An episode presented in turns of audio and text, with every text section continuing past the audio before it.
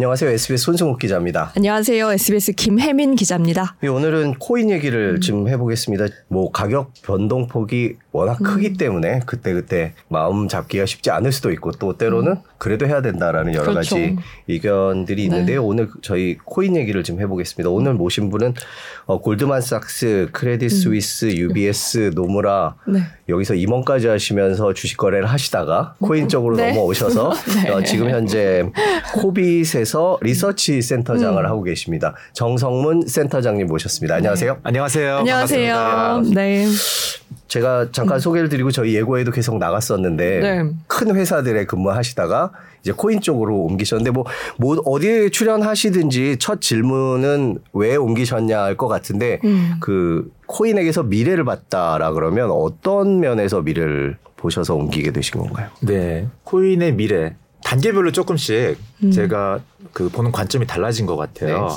그래서 이제 기존 이제 금융권에 있었을 음. 때는 어, 제 지식이 이제 아무래도 금융권 기반으로밖에 이렇게 국한되어 있었기 때문에 그 당시에는 어, 비트코인이 어떤 자산이었는지 음. 이, 이 깨달음이 있는 순간이었거든요.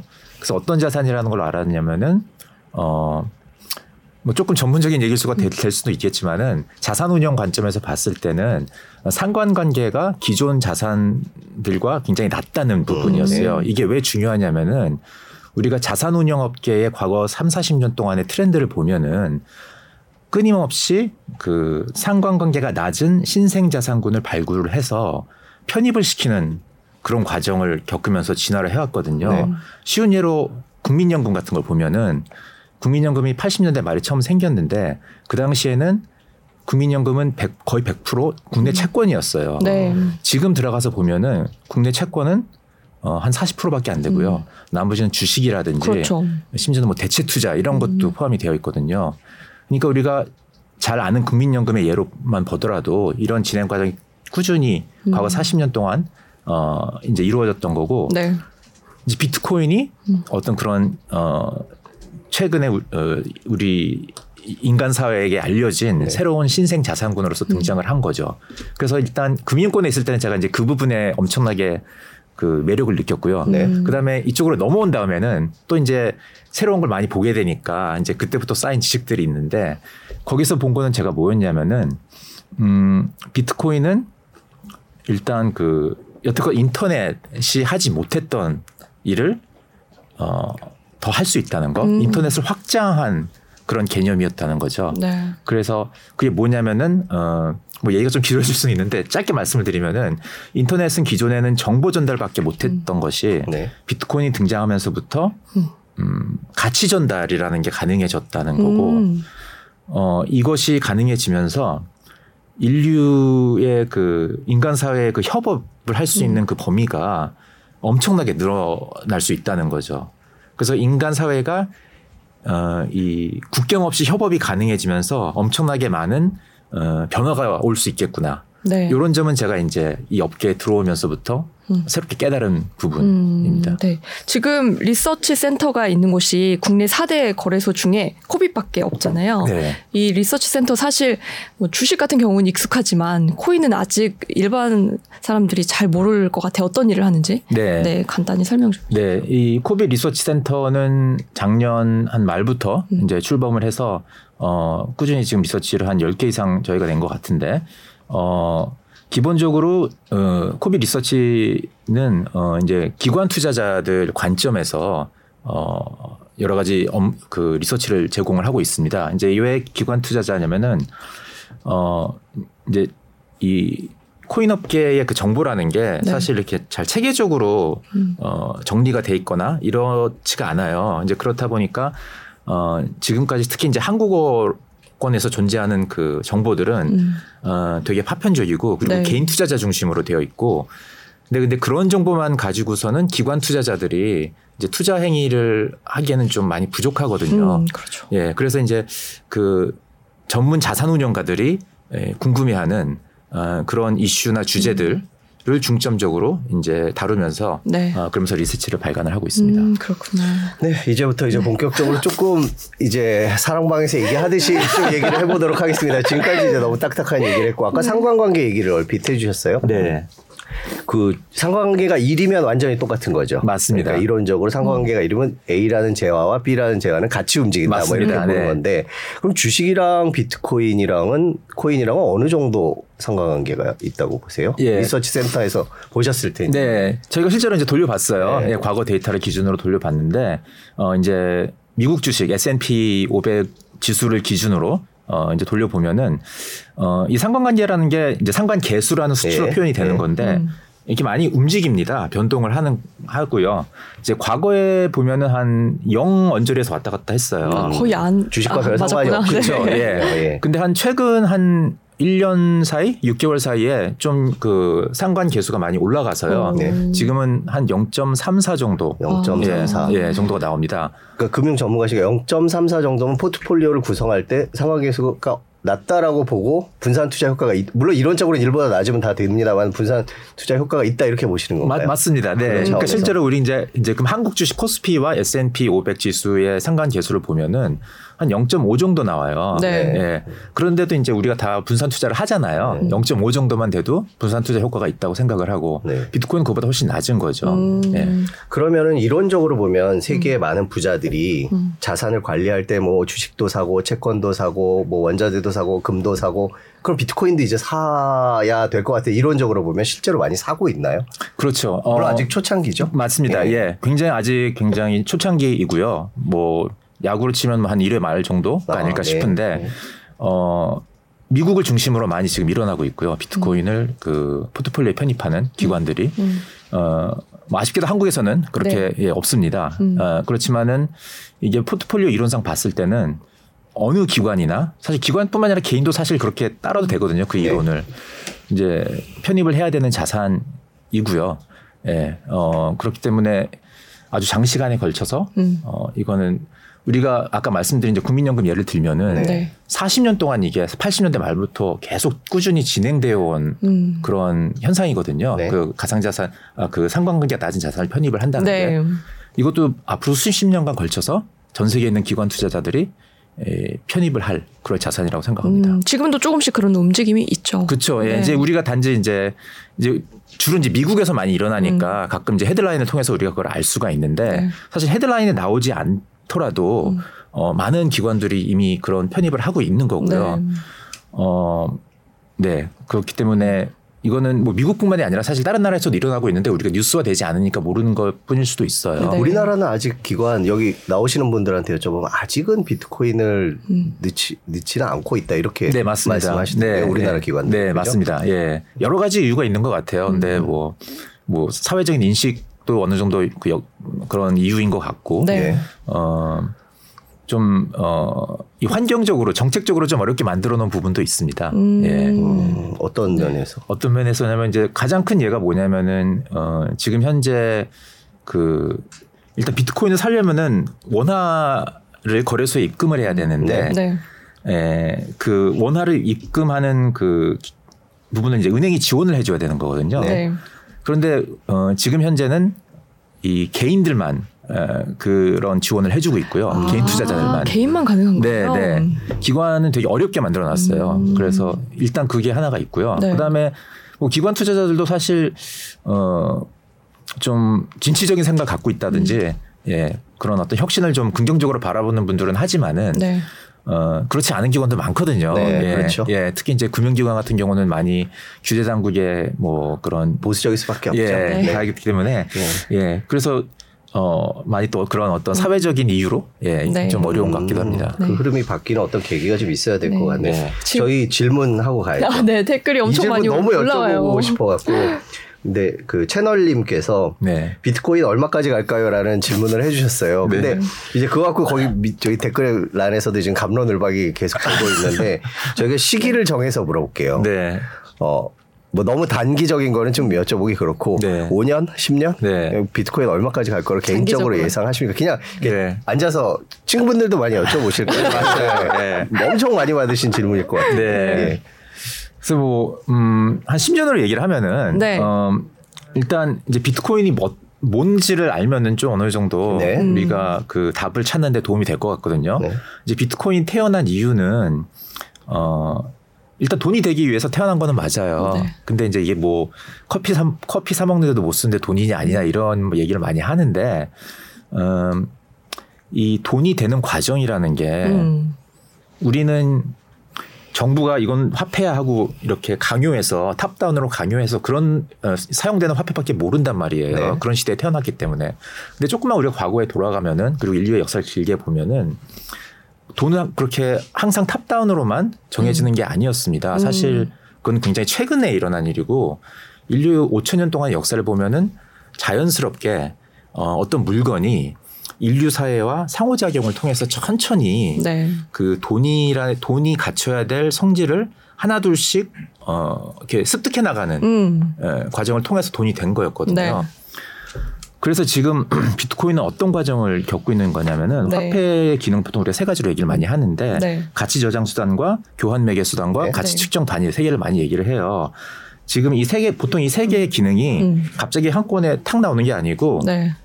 어, 하나씩 차례대로 보통 습득을 음. 하는데 그 첫 단계가 가치 저장 수단으로서 사람들이 수용을 하는 단계입니다. 음. 네. 그래서 이게 모든 사람들한테 많이 보급이 된 후에 음. 그 다음부터 이게 교환 매개 수단으로 사용되기 아, 시작하거든요. 네. 비트코인은 지금 가치 저장 수단으로서의 그 물성을 습득하는 과정에 음. 있는 약간 어린아이 같은 네. 존재라고 볼 수가 있는 음. 거죠. 네. 그러면 가치 저장 수단으로서 우리가 지금 사용하고 있는 게 기존 네. 어그 금융권에서 뭐가 있는지 생각을 해보면은 음. 일단 금이 있을 수가 있, 음. 있을 수가 있고요, 뭐 주식이 있을 수도 있고요, 그다음에 채권이 네. 어, 있을 수가 있고요. 그럼 이러한 어 가치 저장 수단들의 시가총액이 지금 뭔지 한번 보자는 거죠. 네. 그러면은 금 같은 경우에는 지금 한 12조 달러 정도 되고 음. 어 주식 같은 거는 이제 글로벌 주식 다 보면 한 뭐한 한 100조 달러 정도 되는 것 네. 같아요. 어, 채권은 좀 뭐 더 많을 많을 거예요. 한 200조에서 300조 달러 정도 이렇게 사람들이 얘기를 하는데 네. 그러면은 비트코인이 음, 앞으로 10년 안에 이들만큼의 가치로 음. 클수 있는지 우리가 한번 생각을 해보면 되는 거죠. 일단 지금 비트코인이 2조 달러거든요. 네.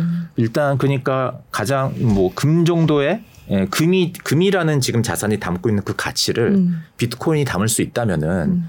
그러면은 일단 지금부터 다섯 배 정도를 우리가 생각해 볼 수가 있는 거고요. 네. 네. 어, 그다음에 뭐 주식 정도의 가치를 음. 담을 수 있다? 그러면은 뭐 100조 정도가 될 수도 있는 거고요. 네.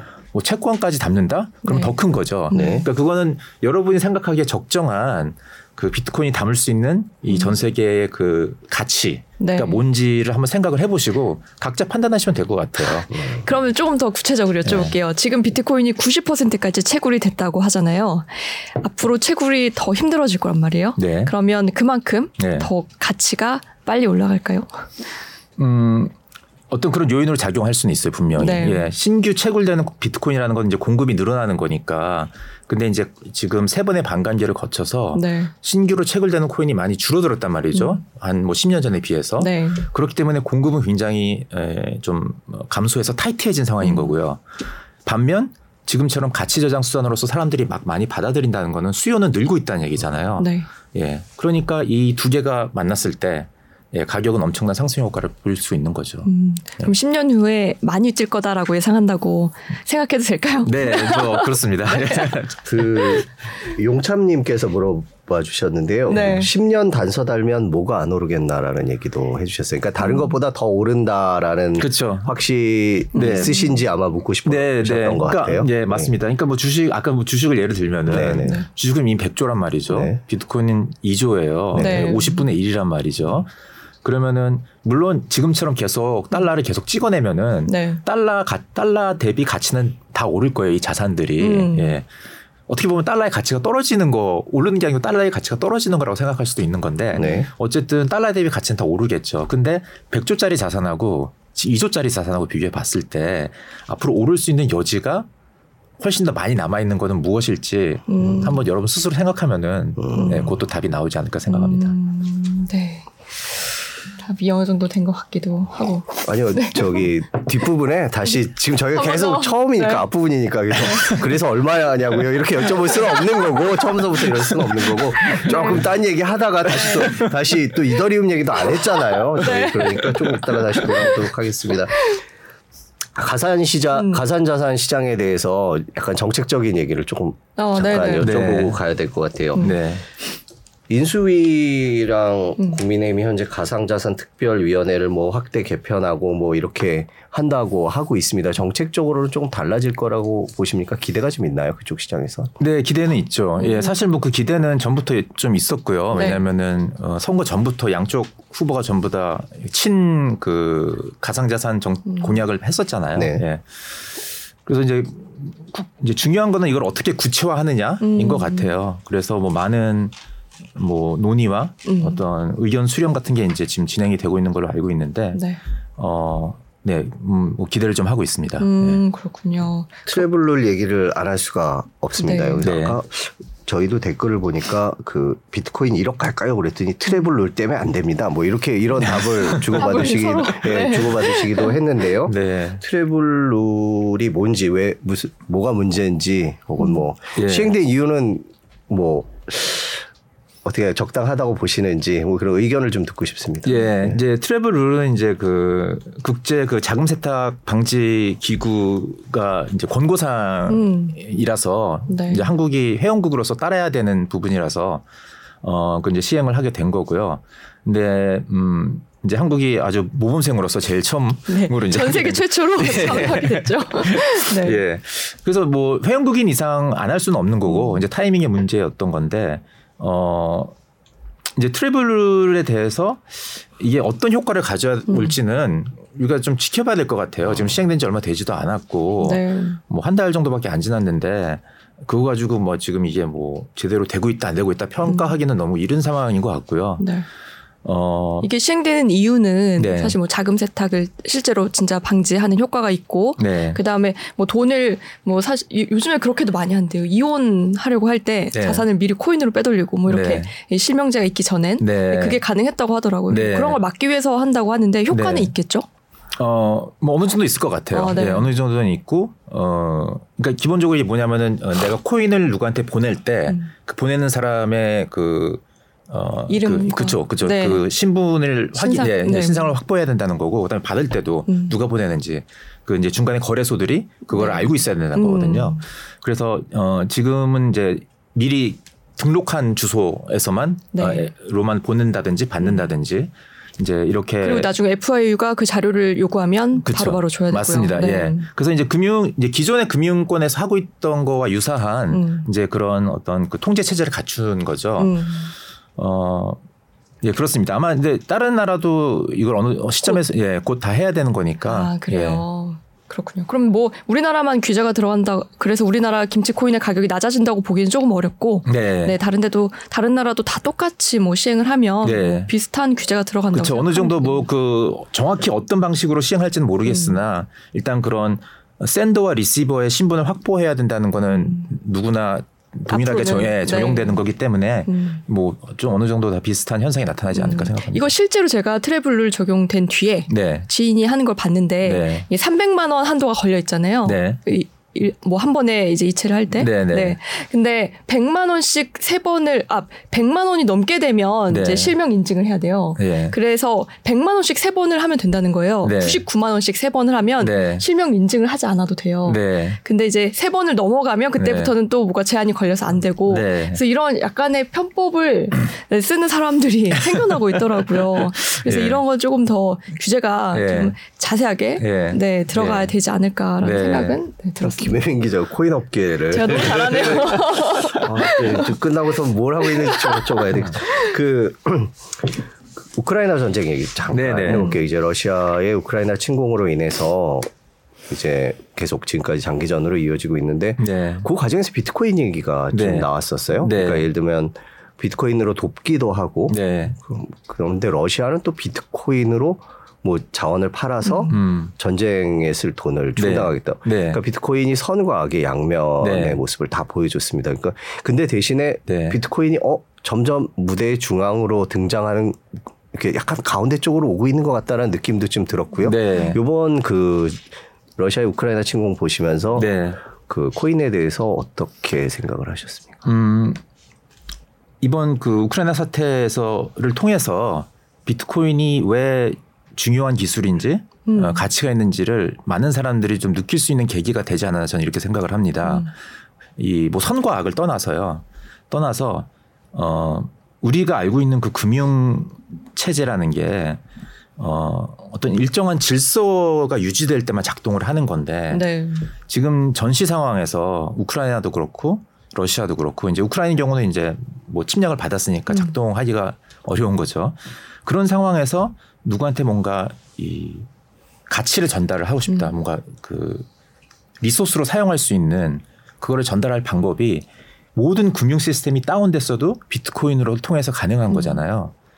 이제 그런 어떤 예를 우리가 볼 수 있었던 거고 러시아의 경우는 뭐냐면은 거기는 뭐 금융 시스템이 있지만은 지금 우리가 살고 있는 이 전 세계 금융 시스템이라는 거는 어 미국 달러 미국 달러를 기축 통화로 사용해서 미국이 엄청나게 막강한 영향력을 행사하고 있는 그런 시스템 안에서 지금 작동을 하고 있는 거란 말이죠. 네. 근데 이제 정치적인 이유에서 미국은 러시아를 어, 경제 제재라는 거를 통해서 거기서 이제 배제시켜 버린 거잖아요. 그래서 기존 시스템에서 러시아가 이제 떨어져 나간 거죠. 고립돼 버린 거죠. 그런 상황에서 어 이제 뭔가 그 경제 활동을 하기 위해서 이제 비트코인이라는 수단이 등장을 한 건데 그러니까 이것도 어 뭐 이런 어떤 정치적인 선과 악을 떠나서 사실 비트코인은 중립적인 거거든요. 네. 테크놀로지라는 건 중립적입니다. 이제 우리가 거기다 정치적인 어떤 음, 의미를 갖다 부여를 하는 거지. 네. 예. 그래서 어떤 기존 금융 시스템이 예, 망가졌을 때 작동을 안할때 네. 우리가 어, 활용할 수 있는 기, 어떤 그 경제 기술이 무엇인가를 깨닫게 해준 계기였다고 이렇게 생각을 합니다. 음, 네. 그 네. 비트코인에 대한 중요도를 저는 요즘에 이제 그 얘기가 나와서 이제 깨닫는데, 음, 주변에서 그 비트코인이나 코인 같은 걸로, 어, 이제, 소위 말하는 대박이 났다. 그래서 부자가 됐다는 사람들의 얘기를 굉장히 많이 들어요. 들어보셨나요?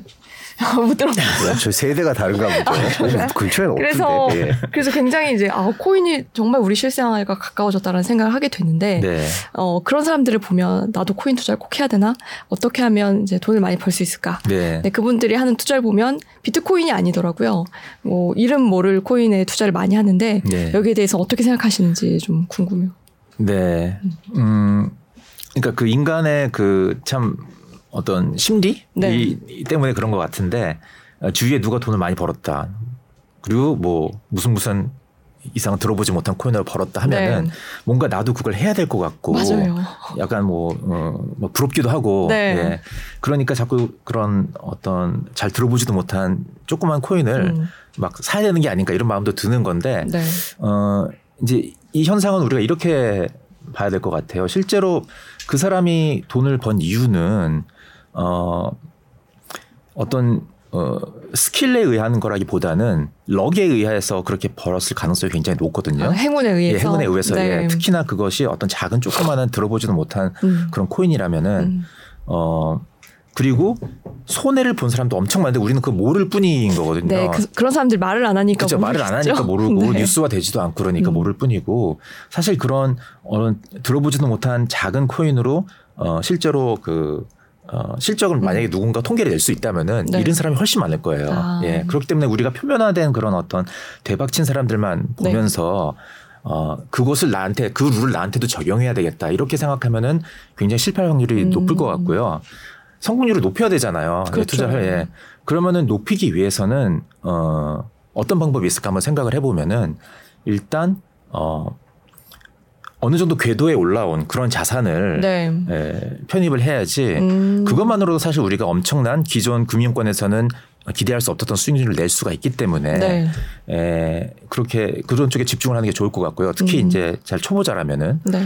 그리고 어 그런 작은 코인들은 어 아까 뭐 잠깐 잠깐 얘기를 했지만은 그런 어떤 내부자 거래라든지 이런 게 많이 일어날 수가 있어요. 그런 거에 의해서 좌지우지되고 이러기 때문에 네. 그러니까 내 자신이 어떤 그런 어 그런 상황에서 엣지가 전혀 없으면은 음. 그런 거에 손을 대야 될 이유는 전혀 없는 거인 거죠. 음. 그리고 뭐 어 이미 어느 정도 궤도에 올라온 비트코인이나 이데리움 같은 자산은 네. 그런 어떤 극소수의 내부자의 어떤 움직 그런 영향력 하에 있지 않기 때문에 음. 네. 에, 특히 이제 비트코인 같은 특히 그런 거고요. 음.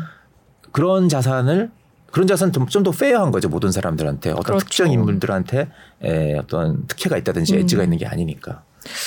비트코인을 장투하라. 네. 라고 네, 해답을 주셨어요. 그 센터장님의 포트폴리오는 어떻게 구성되어 있는지 궁금하네요라고 아, 이거 저도 위레버피님 예 네. 안녕하세요 위레버피님 이 질문을 해 주셨는데 그 네. 얘기 하기 전에 그 우리나라에 가상자산 투자하고 있는 분이 얼마나 되죠?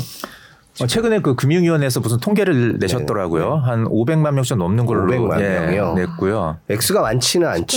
10분의 일. 예, 예. 그 보니까 제가 지금 정확히 기억 못 하겠는데 네. 대부분의 사람이 그렇게 큰 액수는 안 하고 있어요. 조금씩 한- 조금씩 예, 예, 하고 예. 계시군요. 예. 500만 명이면 삼성전자 주주랑 비슷한 숫자네요. 아, 그래요? 예, 550만이었다고 얼마 전에 예, 본것 예, 같은데. 예. 10분의 1 수준. 예, 네. 그렇군요. 음. 그 센터장님도 당연히 가상 자산에 투자를 하고 계시지요.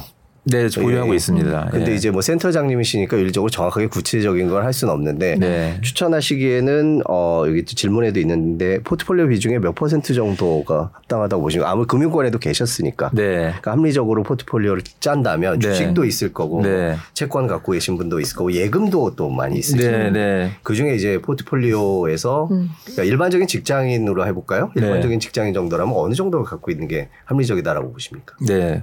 이게 그, 그 개개인의 그 리스크 수요도에 따라서 좀 달라, 음. 다를 수가 있어요. 네. 어떤 사람들은 굉장히 뭐, 어, 위험을, 어, 그, 회피하고 싶은 사람들도 음. 많이 네. 있는 반면, 어, 그런 위험 성향을 많이 갖고 있는 분도 있으니까, 네. 어, 그 각자의 그 위험 수용도에 따라서 결정을 해야 된다고 생각을 하는데, 저희 그 리서치 센터에서 어, 그 포트폴리오 이론에 음. 기준을 해서 저희가 어, 제안한 그 비율이 있습니다. 아, 예. 네. 예. 그래서 어, 그 분석에 의하면은 물론 여러 가지 가정의 예, 가정을 세팅을 한 다음에 나온 숫자이긴 하지만은 이제 그 가정이 뭐였냐면은 이제 어떤 어 이제 주식과 채권을 모두 갖고 있는 음. 투자자인데 이제 주식은 어 한국 주식과 미국 주식을 반반 들고 있는 이제 그런 투자자일 경우에 네. 그리고 그 사람의 투자 성향이 리스크 선호하 선호하든 어, 선호하는 사람과 중립인 사람과 리스크를 회피하는 사람 이렇게 세 가지로 나눠서 네. 이제 숫자를 냈어요. 그게 한 5에 5에 5에서 22%였어요. 그러니까 네. 리스크를 회피하고 싶은 사람은 5%고 중립인 사람은 11%고 음. 어 그다음에 리스크 선호하는 사람은 22%였고 음. 예, 그렇게 해서 숫자가 나왔습니다. 그러니까 한 어.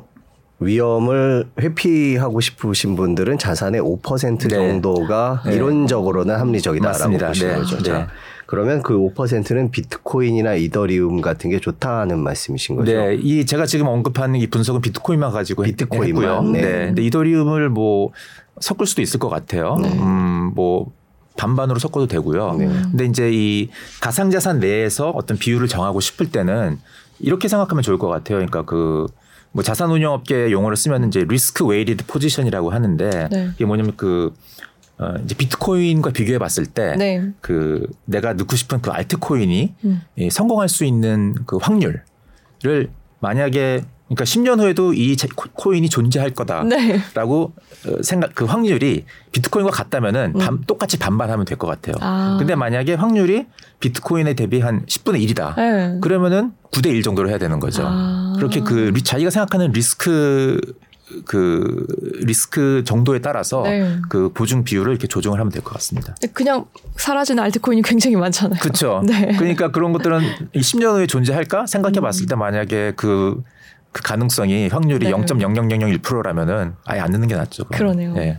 그 코인 시장에 들어오시는 투자자들 주- 중에는 네. 그러니까 그냥 두 배 뭐 이런 게 아니라 그 이상의 수익을 음. 노리고 들어오시는 분들도 있단 말입니다. 네, 그런 네. 그런 분들한테 비트코인은 그렇게 매력적이진 않을 것 같긴 해요.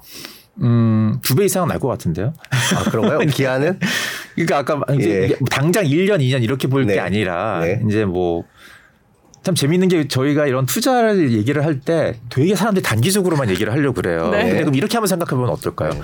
다들 우리 애- 만약에 애들이 있다면은 우리 애들의 미래를 생각을 하면은 사람들이 좀 되게 미, 좀 장기적으로 뭐든지 그렇죠. 생각하게 되잖아요. 우리의 학교를 어디를 보낼까, 뭐 어떤 애로 키울까. 네. 그래서 이 제가 투자한 돈을 우리 아이한테 물려준다면 어디에 투자를 하는 게 좋을까 이렇게 생각하기 시작하면은 1년 후, 2년 후의 수익률이 그렇게 중요하지 않게 느껴질 거예요. 음. 예. 그렇게 따지면은 네, 뭐 10년 후에 네. 어, 네, 뭐 두 배 이상은 절대 날 거라고 생각합니다. 음. 그 자제분 얘기를 하셨으니까 이제 네. 그 자식에게 물려준다고 할 때그 네. 예를 들면 애플 주식을 물려준다 그러면 애플이 계속 어떻게 될 것이고 뭐 삼성전자 물려준다 그러면 삼성전자는 이런 비전이 있고 기 회사는 어떻게 될 것이며 테슬라는 결국에는 미래에는 다 전기차에서 뭐 음. 하고 FSD가 어떨 것이 이런 약간의 손에 잡히는 구체적 네. 뭐 미래가 손에 잡힌다 그러니까 약간 어펜이 있어 보입니다만은 그래도 네. 상상할 수 있는 그런 것들이 있어서 음. 네. 그 가치를 인정한다면 네. 그 비트코인은 아무래도 그런 게 좀 안 잡 혀요. 그렇죠? 그걸 좀 설명을 해 주신다면 뭐가 있을까요? 네. 장투할 수 있는 근거? 근거요. 네. 네. 어, 일단 이 아까 제가 말씀드린 그 가치 저장 수단으로서 사람들이 수용을 많이 하고 있으면은 네. 좀 가치가 오를 거라는 그 부분에 대해서는 어느 정도 동의를 하지 않을까 싶은데 음. 아, 닌가요 어, 근데 비트코인 사실 지금 네. 많이 네. 어, 이 정도까지는 사람들이 네. 네, 수용을 하고 있지 않을까. 네. 제가 한번 좋으니까 네. 그게 그것 그것조차도 잘 감이 안 오신다면은 네. 제가 한 가지 예를 들을게요. 금이 이제 ETF가 2003, 4년쯤에 나왔습니다. 처음으로. 그 전까지는 금에 투자하기가 되게 어려웠어요. 어, 근데 ETF가 나오면서 주식을 사듯이 음. 금을 살 수 있게 된 거죠. 그러면서 이게 2003, 4년부터 한 2000, 어, 한 20년까지 고조 음. 사이에 에, 금의 시가총액이 한 4배에서 5배 정도 올랐습니다. 네. 그게 뭐냐면은 금에 투자하기가 쉬워지면서 음. 일반인들이 에, 금이라는 자산을 자기의 가치 저장 수단으로서 많이 도입을 하기 시작한 거죠. 네. 네. 그러면서 시가총액이 지금 아까 말씀드린 12조로 한 2조 정도에서 음. 12조 정도로 커진 거예요. 네. 비트코인 또한 예, 금의 ETF의 등장으로 인해서 음. 어, 자금이 많이 몰리면서 네. 올라갔듯이 비트코인 또한 사람들이 가치 저장 수단으로서 사용을 음. 많이 하게 된다면은 그러면은 금 ETF가 금의 시가총액을 늘린 것처럼 음. 비트코인 또한 시가총액이 네, 올라갈 수 있겠죠. 네. 비트코인 ETF도 벌써 나왔잖아요. 그렇죠. 나왔는데 지금 나온 ETF는 조금 문제가 있습니다. 아. 예, 물론 없는 것보다는 난데 네. 이게 선물 기반 ETF이기 때문에 음. 어그 비, 어, ETF를 유지하기 위해서 드는 비용이 꽤 커요. 아. 예. 왜냐하면 선물은 어 뭐 이렇게 매달 만기가 네. 오기 때문에 네. 그거를 rollover를 해야지 이게 작동이 되거든요. 네네. 근데 rollover 할 때마다 그 비용이 듭니다. 아. 그래서 장기 보유하기엔 좋지가 않아요. 그러면 이제 비트코인 가격이 이렇게 가도 그걸 tracking을 못 하게 되거든요. 네네. 그래서 단기 투자 뭐 한 달 뭐 두 달 뭐 이렇게 투자하는 건 괜찮은데 한 뭐 10년씩 보유하고 싶은 아. 사람은 적절하지 않은 아. 거죠. 장투를 하려면 직접 사라. 맞습니다. 네. 네. 보통 ETF가 더 이렇게 위험 부담을 줄여주고 뭐 이런 음. 성격이 있는데 네. 비트코인은 그렇진 않고 미국에서 작년에 막 일제히 나왔는데 음. 성과들이 그렇게 좋지는 않죠 지금. 이 비트, 비트코인 ETF가요. 네. 음. 그러니까 이제 그 비트코인 ETF가 나온 게 작년 10월 달이었는데 네. 예, 나와, 나온 이후에는 굉장히 자금이 많이 몰렸죠. 제일 처음에 나온 그 비트코인 ETF가 이제 비토라는 BITO라는 네. 심볼로 이제 네. 거래가 되는데 어, 제 기억으로는 한 100억 달러 넘게 음. 예, 그 자산이 되게 짧은 기간에 모였어요. 음. 이제 근데 그 다음에 2호, 3호가 나왔는데 네. 그거는 상대적으로 좀 적게 모였고 음. 어 이제 그런 상황에서 지금 거래가 되고 있는 거고요. 음. 어 그런데 이제 그 이후로 비트코인은 좀 가격이 하락을 한 거죠. 네. 근데 이제 가격이 하락한 이유는 이제 그건 그거와는 별개로 어, 이 긴축 정책, 그 미 연준의 긴축 정책에 대한 우려가 좀 11월 초부터 나오기 시작했잖아요. 네. 예, 그러면서 모든 위험 자산이 다 가격이 좀 떨어졌고 주식을 음. 포함을 해서 그래서 그거와 동반돼서 좀 조정을 받은 것 같고요. 음. 어, 그러니까 그요한 지금 6개월 정도 지난 건데 비트코인 ETF가 나온 이후로 네. 어, 이것만 가지고 뭔가 ETF가 어, 제대로 음. 지금 어, 호재가 아니었다 이렇게 평가하기에는 너무 짧은 것 같아요. 음. 네. 다른 네. 변수가 많았기 때문에. 그 이번 우크라이나 사태 전쟁에서도 그 얘기가 있었지만 음. 이제 미국이 네. 이런 비트코인이 크는 것과 달러 패권이 맞물린다면 네. 과연 계속 두고 볼 것이냐라는 네. 의문이 끊임없이 특히 이번에 러시아가 그걸로 자원을 판다 그러니까 네. 비트코인 가격을 놔두겠느냐 뭐 이런 얘기도 있었거든요. 네. 그게 가능한 건가요? 어떻게 보세요? 미국이 워낙 세긴 세지만. 네, 세죠. 예. 네. 근데 불가능하다 봅니다. 아, 그러세요? 예. 그거는 이제 비트코인은 어떤 한 나라나 뭐 네. 뭐 개인이 좌지우지할 수 있는 음. 그런 수준은 이미 벗어났거든요. 음. 네, 엄청나게 분산되어 있고 네. 어, 네, 그게 미국 그리고 또한 이제 미국의 입장에서 음. 국익을 생각해 봤을 때도 네. 지금 이 비트코인 그리고 좀 더 넓게는 가상자산이라는 현상을 주도하고 있는 나라가 네. 사실 미국입니다. 네. 예, 많은 그 오피니언 어, 오피니언 리더라든지 음. 아니면 개발자들이라든지 개발자들이라든지 네. 어, 이 엄청 그리고 엄청난 그 그, 그, 어, 그 벤처 캐피털들의 자금도 음. 많이 몰리고 있고요. 네. 그래서 미국이 이 기술을 봤을 때, 어, 이걸, 어, 지금 엄청 대중, 대중들이 일단 원하거든요. 미국의 국민들이 음. 이걸 원하고 있기 때문에 그거를, 어, 무시한다기 보다는 음. 이 트렌드에, 에, 이 트렌드에 자기네들도 빨리 올라타야지 네. 에, 많은 거를 얻을 수 있다고 생각을 음. 하고요. 그리고 그러기에 제일 유리한 위치에 있어요. 음. 다른 음. 어떤 나라보다도 미국이. 미국이. 예. 그렇기 때문에 음 실제로 미국의 그 정치권에 있는 인사들도 보면은 음. 어 굉장히 친 그 crypto 인사들이 많거든요. 어, 꽤 많이 포진돼 있습니다. 네. 어 그리고 하나 이제 사람들이 아 대중들이 원한다는 걸 알면서 많은 그 국회의원들도 굉장히 친 crypto 쪽으로 돌아서고 있어요. 네. 예. 그런 걸 봤을 때 물론 이제 이거를 어 어떤 그런 그그 자금 세탁이나 뭐 이런 어떤 위험 요소를 어, 막기 위해서 어느 정도의 통제를 좀 할 수는 있겠으나 이걸 완전히 음. 죽여버리겠다 그런 생각은 되게 비현실적일 것 같습니다. 음. 네. 근데 말씀해 주셨지만 지금 미국 재무부 장관이나 백악관이 그렇게 코이대 우호적인 발언이 나오지는 않는 것 같은데. 근데 최근에 그 옐렌 재무부 장관은 네. 최근에 좀 우호적으로 돌아섰어요. 음. 예전에 비해서. 예, 전에 네, 비해서. 확실히 예, 전에는 뭐 검은 돈의 상징처럼 얘기했는데 그렇죠, 많이 예. 달라지긴 했는데 예, 예. 그래도 아직은 그러니까 이게 시간이 좀 걸리기 때문에 네. 근데 만약에 열린 지식인이라면은 이 비트코인의 그 가치 제한을 네. 어, 알아차리지 않을 수가 없을 것 같아요. 음. 네. NFT 얘기를 좀 해볼까요? NFT 쪽도 잘 네. 아실 것 같은데 네.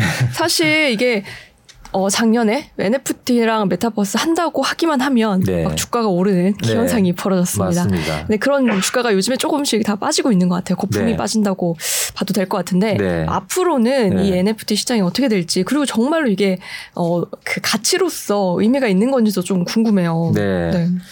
음, 이제 NFT라는 기술이 되게 중요한 거는 맞고요. 근데 단지 어떤 이런 신기술이 나왔을 때 그, 음, 하이프 사이클이라는 게 있습니다. 네. 그러니까 이게 우리가 90년대 중반에 인터넷이 처음에 등장했을 때 우리가 경험을 한 건데 처음에 기술이 등장을 하면은 어, 이 사람들의 기대치가 굉장히 높아지죠. 네. 그러다가 이제 꺼지는 장면 음. 그 부분이 있고 그렇지만 이제 실제로 이 기술을 실생활에 사용하기 위해서 우리의 눈에는 보이지 않는 곳에서 많은 개발자들이 음. 어, 많은 상품을 만들고 개발하고 뭐 이러고 있는 거예요. 네. 어 그러면서 나중에 점점 그 그런 노력들이 실제 상품화로 이제 음. 구체화되면서 그러면서 어 진정한 가치가 우리가 눈에 보이는 네. 가치가 이제 현, 현실화되는 거죠. 진짜 그 문제가 NFT는 아직 눈에 안 보인다는 게 음, 이것도. 그 맞습니다. 네. 예. 그러니까 이제 NFT 같은 경우는 일단 NFT라는 그 단어를 어, 이 기대치가 너무 높아지면서 어. 사람들이 아무렇게나 사용을 하고 있는 경향이 네. 있어요. 네. 거의 마케팅 수단이 돼버려가지고. 그렇죠. 그래서 지금 사람들이 갖고 있는 인식은 NFT면 무조건 오른다. 음. NFT면 무조건 잘 팔린다. 이런 인식이 이렇게 이렇게 자리 잡으면서 음. 이제 너도 나도 막 뛰어들고 있는 그런 상황인 거거든요. 그래서 이제 우리가 NFT가 왜 이제 NFT라는 기술은 되게 여러 군데에서 사용이 될 수가 있는데 음. 지금 현재 우리가 많이 이제 듣는 거는 보통 뭐 이제 수집품처럼 아니면 디지털 아트 이런 부분에서 네. 많이 듣고 있는 거잖아요. 그렇죠. 그래서 그런 부분에 국한지어서 이제 저희가 생각을 해보면은 어, 우리가 미술품이랑 이제 비교를 해볼 수가 있을 것 같아요. 네. 미술품이 전 세계에 굉장히 많이 많은 미술가들이 음. 미술품을 내놓지만은 실제로 투자 가치가 있는 미술품은 극히 일부거든요. 음, 그렇죠. 네. 네, 그렇게 생각을 하면은 모든 NFT가 투자 가치가 있다고 네. 생각하는 것은 약간 오류라는 걸 우리가 알 수가 아, 있는 거고 그렇죠. NFT를 사고 싶으면은 내가 진짜 그걸 소유하고 있는 그 자체에서 뭔가 기쁨을 느끼, 아. 느낄 때 사야지 투자 가치를 위해서 살 거다? 음. 그렇다면 이거는 정말 정말 극소수만의 어떤 그런 투자 가치가 있는 자산인지 스스로 한번 물어볼 필요가 있, 을것 음, 같아요. NFT라고 해서 함부로 덤비면 안 된다. 네. 네. NFT가 너무 지금 또 훅 빠져갔고요. 음. 네, 그 거기에 가졌던 기대 네. 그런 것들이 무너지는 그런 느낌도 좀 있는데 네. 뭐 그렇다고 해서 이 뭐이 뭐 이 기술이 사라지는 건 아니니까요. 네. 가치를 또 어디서 찾을지 지켜봐야 될 것 같고요. 네. 메타버스 얘기를 김혜민 기자가 얼핏 음. 얘기를 했는데 결국 메타버스로 갈 거다라는 전문가분들이 많은데 물론 이제 관련 주가는 많이 빠졌습니다만 그걸 네. 논외로 하고 네. 메타버스에 대해서 얘기를 해본다면 메타버스가 온다라는 건 코인에게도 또 다른 하나의 전환점이 되지 않을까라는 생각도 드는데 어떻게 보세요? 네, 네 맞습니다. 그러니까, 그러니까 메타버스라는 단어도 좀 이것도 NFT와 비슷하게 많이 마케팅적으로 사용이 많이 되고 있는데 네. 어, 그러니까 뭐 메타버스를 어 저는 뭐 이렇게 한번 정의를 해보고 싶어요. 그러니까 우리가 실제 그 오프라인에서 음. 아날로그 세상에서 어 하고 있는 많은 행위를 음. 이제 그 공간의 제약이 없는 디지털 음. 세계에서 할 수 있게끔 가능하게끔 해주는 게 이제 메타버스라고 생각을 하는데 이제 많은 분들은 그냥 이렇게 뭐 이거 끼고서 하는 그것만 메타버스라고 생각을 하시는 경우가 네. 있죠. 근데 어떤 면에서 이미 메타버스가 지금 진행이 되고 있는 거고요. 왜냐하면 많은 우리의 그 실제 그 오프라인 상에서 활동이 음. 넘어가고 있으니까. 음. 근데 여기서 이제 코인이 어떤 역할을 하는 거냐면은 어 아까 처음에 했던 얘기를 다시 돌아가면은 기존 인터넷 기존 인터넷은 정보 전달만 됐지 가치 전달이 안 됐단 말이에요. 네. 근데 코인의 등장으로 인해서 가치 전달이 가능하게 되고 그러면은 인터넷 그 디지털 세계에서 할 수 있는 우리의 활동 범위가 음. 정보 교환에서 좀 더 넓어지는 거예요. 네. 뭐냐면 경제 활동을 할 수 있게 되는 거죠.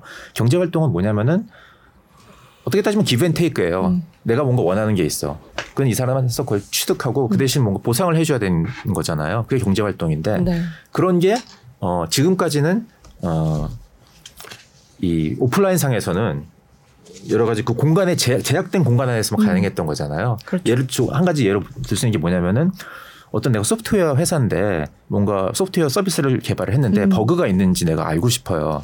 기존에는 한국에서 개발자 고용해 가지고 그, 이 버그를 찾을 수 있는 어떤 유수한 개발자가 나타나지 않으면은 네. 이 버그 찾기가 3년이나 걸릴 수도 아, 있는 거거든요. 네. 그런데 만약에 공간의 제약이 없는 곳에서 경제 활동이 음. 가능해지면은 이 버그를 찾을 수 있는 개발자가 저기 멀리 있는 아르헨티나 같은 데 있다 하더라도 적절한 보상을 해주고 네. 그 사람이 해결해 줄 수가 있으면은 3년 걸릴 걸 갖다가 3개월 만에 해결할 수도 있는 거예요. 그렇죠. 그런 경제 활동이 가능해지는 게 메타버스라고 음. 우리가 생각을 할 수가 있는 음. 거죠. 아니면은 뭐 메타버스라는 단어를 굳이 사용을 안 하더라도 음. 코인의 등장으로 인해서 경제 예, 활동이 가능해짐으로써 네. 엄청나게 빨리 우리가 뭔가 진화할 수 있고 음. 어, 뭐 그런 세상이 가능해진다 볼 수 있는 겁니다. 제페토 생각하면 그냥 싸이월드의 업그레이드 버전이라는 그것밖에 안 떠오르는데 네. 아예 경제 활동을 네. 다른 곳에서 할 수 있다. 예. 네, 집에서 할 수 있다. 그렇죠. 그리고 네. 그모 부동산 회사 같은 경우는 사무실이 아예 없대요. 그곳은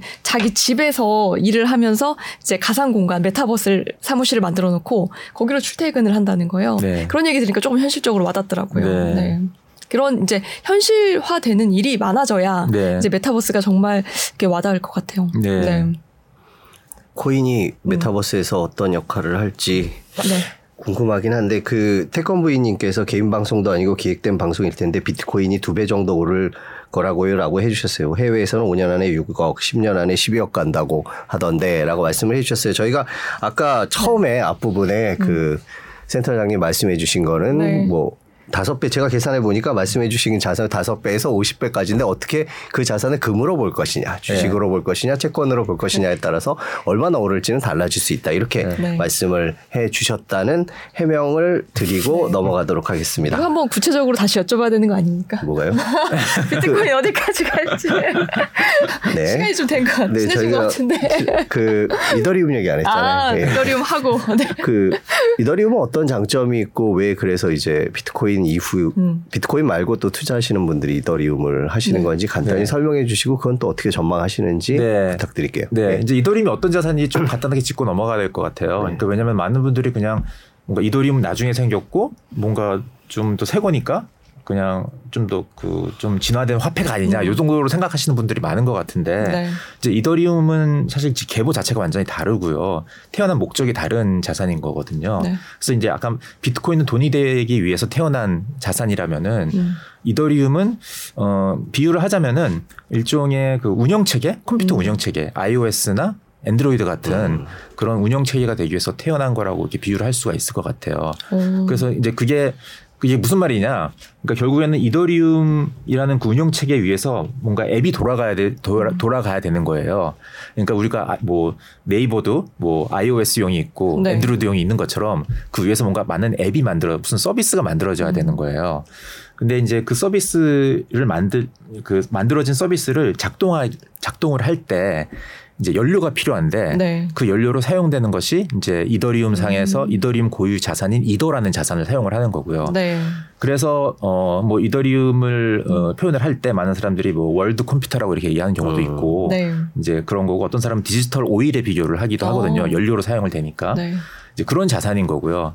이제 근데 왜 그런 게 필요하냐? 네. 어 그러니까 예를 들어서 지금 예를 들어서 아까 네이버 같은 거를 예를 들었는데 네이버라는 그 소프트웨어 서비스인데 일종의 음. 어 그거를 운영하는 주체는 이제 네이버라는 회사 음. 중앙화된 회사가 있는 거잖아요. 음, 그렇죠. 그래서 만약에 음. 뭐 그런 지는 없겠지만은 예를 들어서 어, 정부가 이 뭐 네이버 서비스를 못 쓰게 하고 싶, 아, 어, 사람들이 못 쓰게 하고 싶다 그러면은 네이버를 가서 막으면 되는 거죠. 검열을 음. 해버, 해버리면 되는 건데 네. 그런데 어, 이더리움 상에서 만들어진 앱 서비스는 이제 그게 불가능해요. 왜냐하면은 어, 이, 적어도 이론상으로는 어, 이 이더리움이라는 그 운영 체계는 음. 분산화 되어 있기 때문에 네. 그 위에서 구현되는 서비스는 음. 어떤 그런 주체가 없는 거예요. 음. 어, 이제 그런 자산인 거고. 네. 그럼 어디에 주로 요즘에 사용이 많이 되나요? 근데 지금은 음. 이제 사용 그 사용처는 앞으로도 많이 늘어날 거예요. 근데 네. 지금 우리까지 지금까지 우리가 보아온 사용처는 어 뭐 크게 세 가지인 것 같아요. 음. 하나는 어 이제 디파이라는 네. 이제 금융 서비스 저그 음. 위에서 이제 아까 제가 앱 서비스가 만들어진다고 얘기를 했는데 예, 그, 그 금융 서비스를 제공하는 앱들이 많이 생기고 있고요. 음. 그다음에 두 번째가 NFT. 아까 네. 말씀드린 NFT가 그 NFT라는 거는 이제 일종의 에, 고유 어떤 unique한 자산인데 음. 그 unique한 자산을 구현하기 위해서는 어떤 소프트웨어가 이더리움 이더리움과 같은 네트워크 위에서 돌아가야 되는 거거든요. 네. 그래서 이제 NFT가 또 한 가지 사용처 중에 하나고요. 음. 그다음에 마지막으로는 이제 stable coin. 음. 예, stable coin이라는 거는 이제 어 뭐 대부분 이제 US 달러인데 US 달러와 가치가 1대1로 고정되어 있는 음. 코인을 얘기하는 건데 네. 에, 1대1로 고정된 거를 구현하기 위해서 어. 그것도 이제 소프트웨어가 작동을 해야 되는데 네. 이제 그런 것 어, 이제 그런 것도 이제 하나의 사용처 중에 음. 하나인 거죠. 음, 그 이더리움이 오래돼서 네. 그 시스템을 운영하는 데 있어서 음. 조금 느리다. 음. 그래서 다른 그 코인이라 그래요. 다른 시스템 뭐 요즘에 뜨는 것들이 있지 음. 않습니까? 그래서 그런 쪽에 투자하는 게 더 낫지 않냐? 아니야. 네. 그래도 사람들은 다 이더리움을 네. 더 믿어. 네. 뭐이 두 가지 의견들이 있는 것 같은데 네. 개인적으로 어떻게 보세요? 네, 뭐 분명히 그, 그런 의견이 많이 분분하죠. 네. 네. 근데 뭐 어느 쪽이 되고 어느 쪽은 안 될 거다 이렇게 이야기 판단하기는 굉장히 지금은 이른 early 음, stage인 음, 네. 것 같고요. 어, 그러니까 그것도 아까 말씀드린 것처럼 그 본인이 갖고 있는 그 리스크 어, 스스로 리스크 평가를 하면 될 것 같아요. 음. 그러니까 이더리움 대비 그 예를 들어서 그 뭐 대안책으로 나와 있는 뭐 솔라나라든지 음. 뭐 아발란치 이런 것들이 있는데 이더리움 대비 그러한 체인 그러한 프로젝트들이 성공할 확률이 네. 이더리움보다 10분의 1이다 생각하면은 예, 그런 비율에 맞춰서 positioning을 음. 하면 되고 이더리움보다 뭐 두 배 정도 성공할 일이 높다. 네. 뭐 생각하면 뭐두 배로 가져가면 되는 거고 아, 예, 각자 네. 평가를 하면 될 것 같습니다. 생각하면 또 이더리움밖에 가져갈 게 없다는 생각이 들고. 실제로 코인이 사용되는 플랫폼이 있는지 확인을 해보라 이런 얘기도 음. 있던데요. 그러니까 네. 아직은 그렇게 많지는 않죠. 어. 그러니까 사용 사용자가 많이 그, 그 말은 맞는 말이에요. 네. 분명히 사용자가 늘어나야지 이게 가치가 있는 건데 네. 사용자가 늘고 있는지 안, 안 늘고 있는지 확인할 수 있는 방법이 어, 뭐 가장 사람들이 많이 사용하는 것은 이제 지갑 수를 기준으로 많이 사, 많이 그 판단을 음, 해요. 네. 네. 그래서 이제 지갑 수를 보고 판단을 하면은 음. 어, 비트코인이나 이더리움은 꾸준히 증가를 하고 있어요. 예. 그리고 어, 그 외에 다른 음. 블록체인 프로젝트들을 보면은 뭐 증가하고 있는 것도 있고 아닌 것도 있고 이러니까 뭐 그건 각자 이제 보고 판단을 해야 되는 음. 거고 네. 어 그렇지만 그 절대적인 수치는 또 아니기 때문에 왜냐하면은 그 지갑수라는 게 어 뭐 한 사람이 여러 개 갖고 있을 수도 있고 뭐 이런 거니까 네. 어 어느 정도 그런 걸 감안을 하고 봐야 되는 음. 거고요. 어 근데 이제 전 세계적으로 봤을 때 어 이 가상자산의 지갑수라는 게 어, 작년 말 기준으로 작년 12월 기준으로 지금 3억 개가 있다고 합니다. 음. 어, 작년 1월 달에는 그 1억이었어요. 와. 그러니까 3배가 늘어난 거예요. 네. 어, 그럼 이 증가 추세는 엄청나게 사실 빠른 거고 인터넷이 90년대 나와가지고 음. 초창기에 증가했던 사용자 증가 수랑 비교해 봤을 때 인터넷 사용자 증가 수보다 두 배 정도 빠른 속도로 지금 증가를 하고 있는 거거든요. 네. 어, 이제 그런 면에 봤, 그런 면에서 봤을 때는 인터넷보다도 더 빨리 사람들이 음. 지금 수용을 하고 있다 이렇게 음. 얘기할 수도 있을 것 같아요. 음, 그렇군요. 그 변동성이 크다 보니까 이 매수 매도 타이밍을 잡기가 힘들고 떨어졌을 때는 올라갈지 뭐 이렇게 기업 같으면 음. 예를 들면 이 회사가 요 분기에 실적이 안 좋았는데 다음 분기 전망은 괜찮으니까 뭐 이렇게 판단할 수 있는 근거들이 있지 않습니까? 근데 네. 코인은 떨어졌을 때 네. 어, 마음을 다 잡는 거 말고 네. 마찬가지 방법을 잘 못 찾겠어요. 그 네. 어떤 식으로 매수 매도 타이밍을 잡거나 뭐 음. 확신을 가질 수 있는 걸까요? 네. 그러니까 일단 어 그런 비트와 이더 외의 코인을 단시간에 trading을 하겠다 그러면은 네. 그러면 이런 저, 이런 고민이 자꾸 나오게 되는 네. 건데 어 그래서 제가 권유 드리는 거는 어 그런 그런 코인을 보지 말고 네. 그렇게 네. 단기간으로 하겠다는 음. 생각을 버리고 네. 왜냐하면 단기적으로 딱 저점을 찍어서 고점에서 나간다? 이거는 어 사실 프로들도 잘 못해요. 예. 음. 근데 그것들을 왜 일반인들이 그 영역에 덤벼들어서 왜 그걸 하려고 그런지 저는 잘 그게 좀 네. 약간 잘못된 그렇죠. 거라고 생각을 네. 하거든요. 네. 그렇기 때문에 아예 처음부터 그러 그걸 해 그런 식으로 접근해야 되겠다는 생각을 음. 버리고 그냥 아까 말씀드린 것처럼 우리 아이들을 위해서 음. 장기적으로 내가 뭔가 가치 있는 투자를 하고 싶, 가치를 만들어낸 투자를 하고 싶은데 음. 그랬을 경우에 내가 성공률을 높이기 위한 자산은 무엇인지 생각을 해보고 음. 그렇게 생각을 하면은 뭐 저 이 꼭 저점을 이 매도 매수 타이밍을 잘 잡아야 되겠다는 음. 생각이 별로 안 들어요. 음. 어 사실 뭐 어뭐 3천만 원 살고 5천만 원 살고 별로 중요하지가 않거든요. 그냥 10년 후에 뭐 10배 이상 나는 뭐 그런 음. 자산이라면은 그게 별로 중요하지 않은 거죠. 지금 음. 얼마에 들어가는지가. 제가 갑자기 유머가 떠올랐는데 예전에 들었던 요즘에는 젊은 사람들 항상 생각하는 게 왜 우리 부모님은 부동산을 강남 부동산 안 갖고 있었을까? 왜 아빠는 강남에 부동산이 없어? 이렇게 얘기를 한다는데 나중에 우리 자식들은 왜 아빠는 비트코인을 그때 안 샀어? 얘기를 할 수 있다는 얘기를 들어본 적이 있어요. 아주 지금 좋은 예를 들어주셨어요. 네. 제가 그, 그 예를 제가 딜까 말까 하다가 안 했는데 네. 뭐냐면은 지금 강남에 네. 아파트가 뭐 한 50평짜리 아파트가 얼마 얼마 하죠? 한 40억 정도 하나요? 네. 치면은 80, 년대에 어, 거기 그 동네 는 아파트가 한 2,500만 원, 3천만 원 이랬어요. 네. 지금 우리가 비트코인을 4천만에 사야 되냐, 5천만에 사야 되냐 고민하는 거는 음. 이, 이, 이게 강남 아파트를 2,500만 원에 사야 돼, 3천만 원에 사야 돼 아. 고민하는 거랑 마찬가지거든요. 음. 그러니까 그거는 전혀 중요한 게 아니고 중요한 거는 샀냐 안 샀냐 이것만 중요한 거예요. 나중에 지난 다음에 지금 네. 얘기한 것처럼 왜 아빠, 아, 우리 아빠는 안 샀어 이거를 갖다가 물어본다고 그랬잖아요. 네. 그러니까 시간이 지나고 나면 중요한 거는 샀냐 안 샀냐만 중요한 거지. 음. 예, 뭐 얼마에 들어가냐는 그렇게 중요한 것 같지 음. 않습니다. 그, 그 장기 어, 개인적인 얘기도 되나 장기적으로 보유를 해야 되겠다라는 생각으로 샀다가도 네.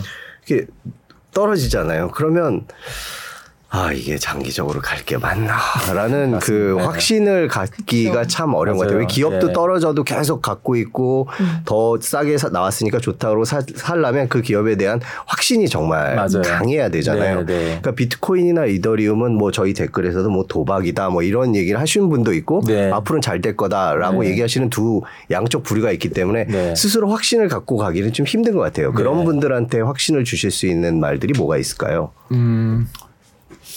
일단 음. 아, 뭐 여러 가지가 되게 얘기가 많은데 네. 어, 뭐 짧게 얘기를 아니 아니 천천히 길게 하셔도 됩니다. 예, 예. 예. 네. 어 일단 우리가 이 세상을 보는 눈을 조금 너무 그 이렇게 보지 말고 음. 좀 줌아웃해서 네. 네.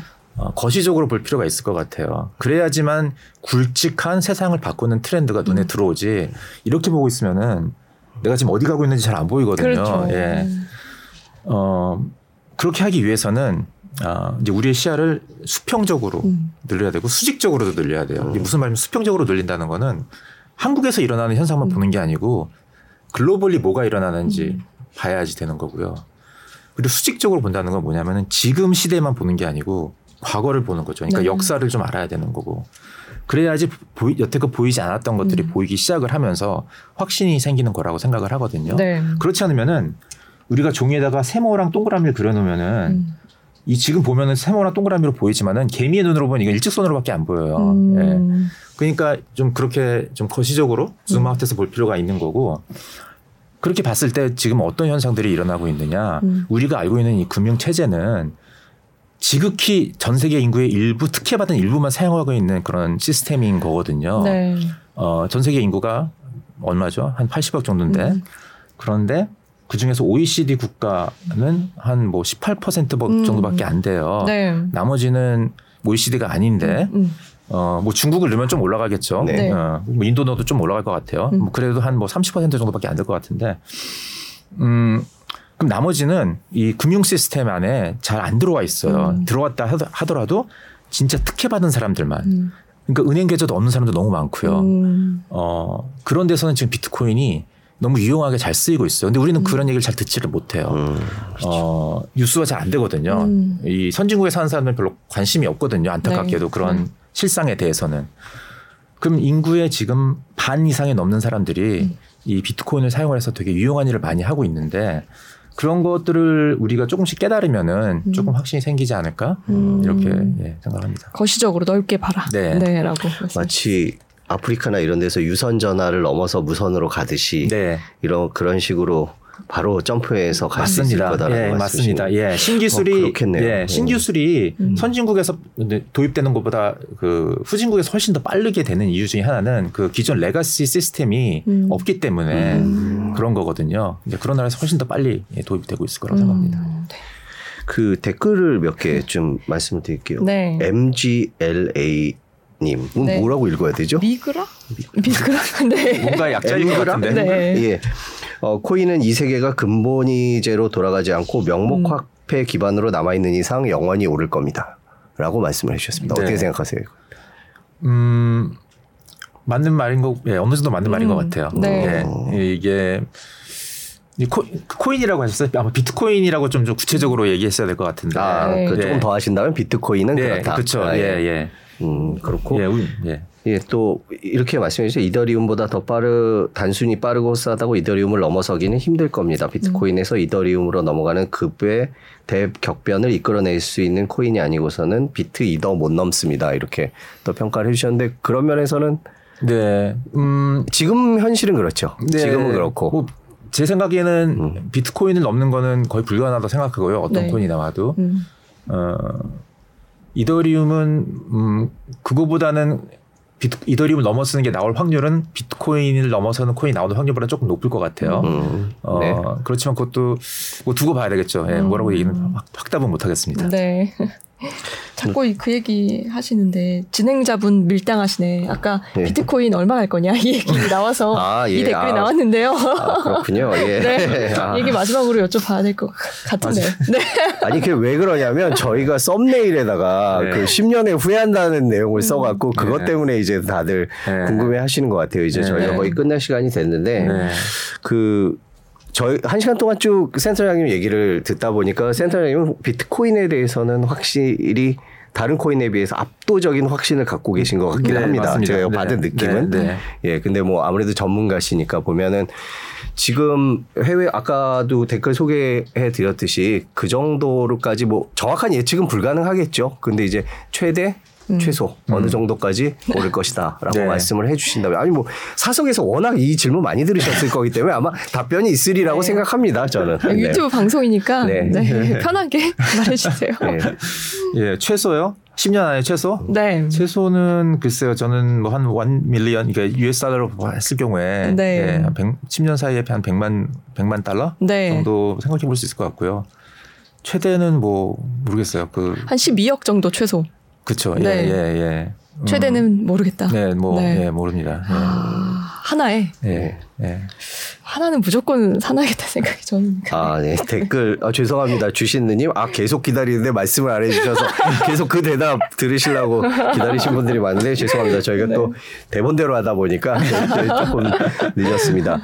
그, 저희가 이제 거의 한 시간 했는데요. 마지막으로. 지금도 코인 투자에 대해서, 네. 어, 망설이는 분들 아주 많습니다. 네. 많죠. 그러니까 이거는 그, 도박이다. 네. 그러시는 분도 있고 음. 곧 사라질 거다. 네. 이렇게 말씀하시는 분도 있습니다. 네. 이제 주변에도 계실 거고요, 당연히. 네. 그, 그런 분들한테 어떻게 말씀을 하시는지, 음. 왜 우리가 지금 코인에 관해서 이야기를 하고 있는지 의미를 설명해 주신다면. 네. 음. 뭐 짧게 얘기를 하자면은 비트코인은 인간에게 되게 이로운 기술이고요. 예. 그래서 이로운 기술이기 때문에 이거를 이 현상을 이해하는 게 되게 중요하다고 생각을 합니다. 그래서 근데 뭐 어렵죠. 약간 뭔가 일상생활 일상생활에 잘 쓰지 않는 단어를 막 사용하면서 설명을 하고 있고 사람들은 네. 사기스러운 사람도 되게 많고 어 그래서 일단은 그래서 제가 음. 초보자일수록 비트코인 먼저 네. 어, 이상한 조그만 코인 하지 말고 음. 어 그렇게 시작을 할 거를 일단 일단 시작을 해야 돼요. 제가 네. 뭐 그래야지 이걸 자꾸 공부하게 되고 아, 그렇게 되는 네. 거고 근데 음, 이 변동성이라는 게 초보자분들한테는 되게 부담스러우니까 음, 네. 되게 소액만 음. 그 액수가 얼마인지는 그럼 각자 판단을 하셔야 될 것 같아요. 사람들에 따라 다르기 때문에. 음. 어 근데 이제 만약 내가 이 가격을 매일같이 체크해야 된다? 네. 그러면 일단 너무 많은 거예요. 음. 그 액수가. 예. 음. 그러니까 그렇게 해서 좀 소액으로 시작을 하고 네. 그리고 음 일단 이제 살 때 한 번에 다 넣다기보다는 이제 좀 분산해서 분산 네. 매입을 하는 그런, 음. 추, 그런 추천을 드리고요. 음. 어 그래야지 실행에 옮기가 쉬워져요. 네. 예. 그다음에 어, 절대 레버리지나 이런 걸 사용하지 말고요. 아, 예. 네. 예. 그리고 음 그다음에 공부죠. 음. 예. 공부인데 음 이게 공부를 하기 위한 자료가 뭐 많이 있습니다. 사실 네, 인터넷 네. 조금만 찾아보면 있고요. 음. 어 그리고 약간 지적 호기심이 좀 필요할 것 같아요. 음. 예, 우리가 지금 살고 있는 이 기존 시스템에 대해서 좀 질문을 많이 던지고 음, 그냥 많은 사람들이 어떤 권위 있는 기관에 있는 사람들이 유명한 사람이 나와서 얘기한다고 음. 그게 다 진실은 아니거든요. 그렇죠. 예, 그러면서 끊임없이 질문을 하고 음.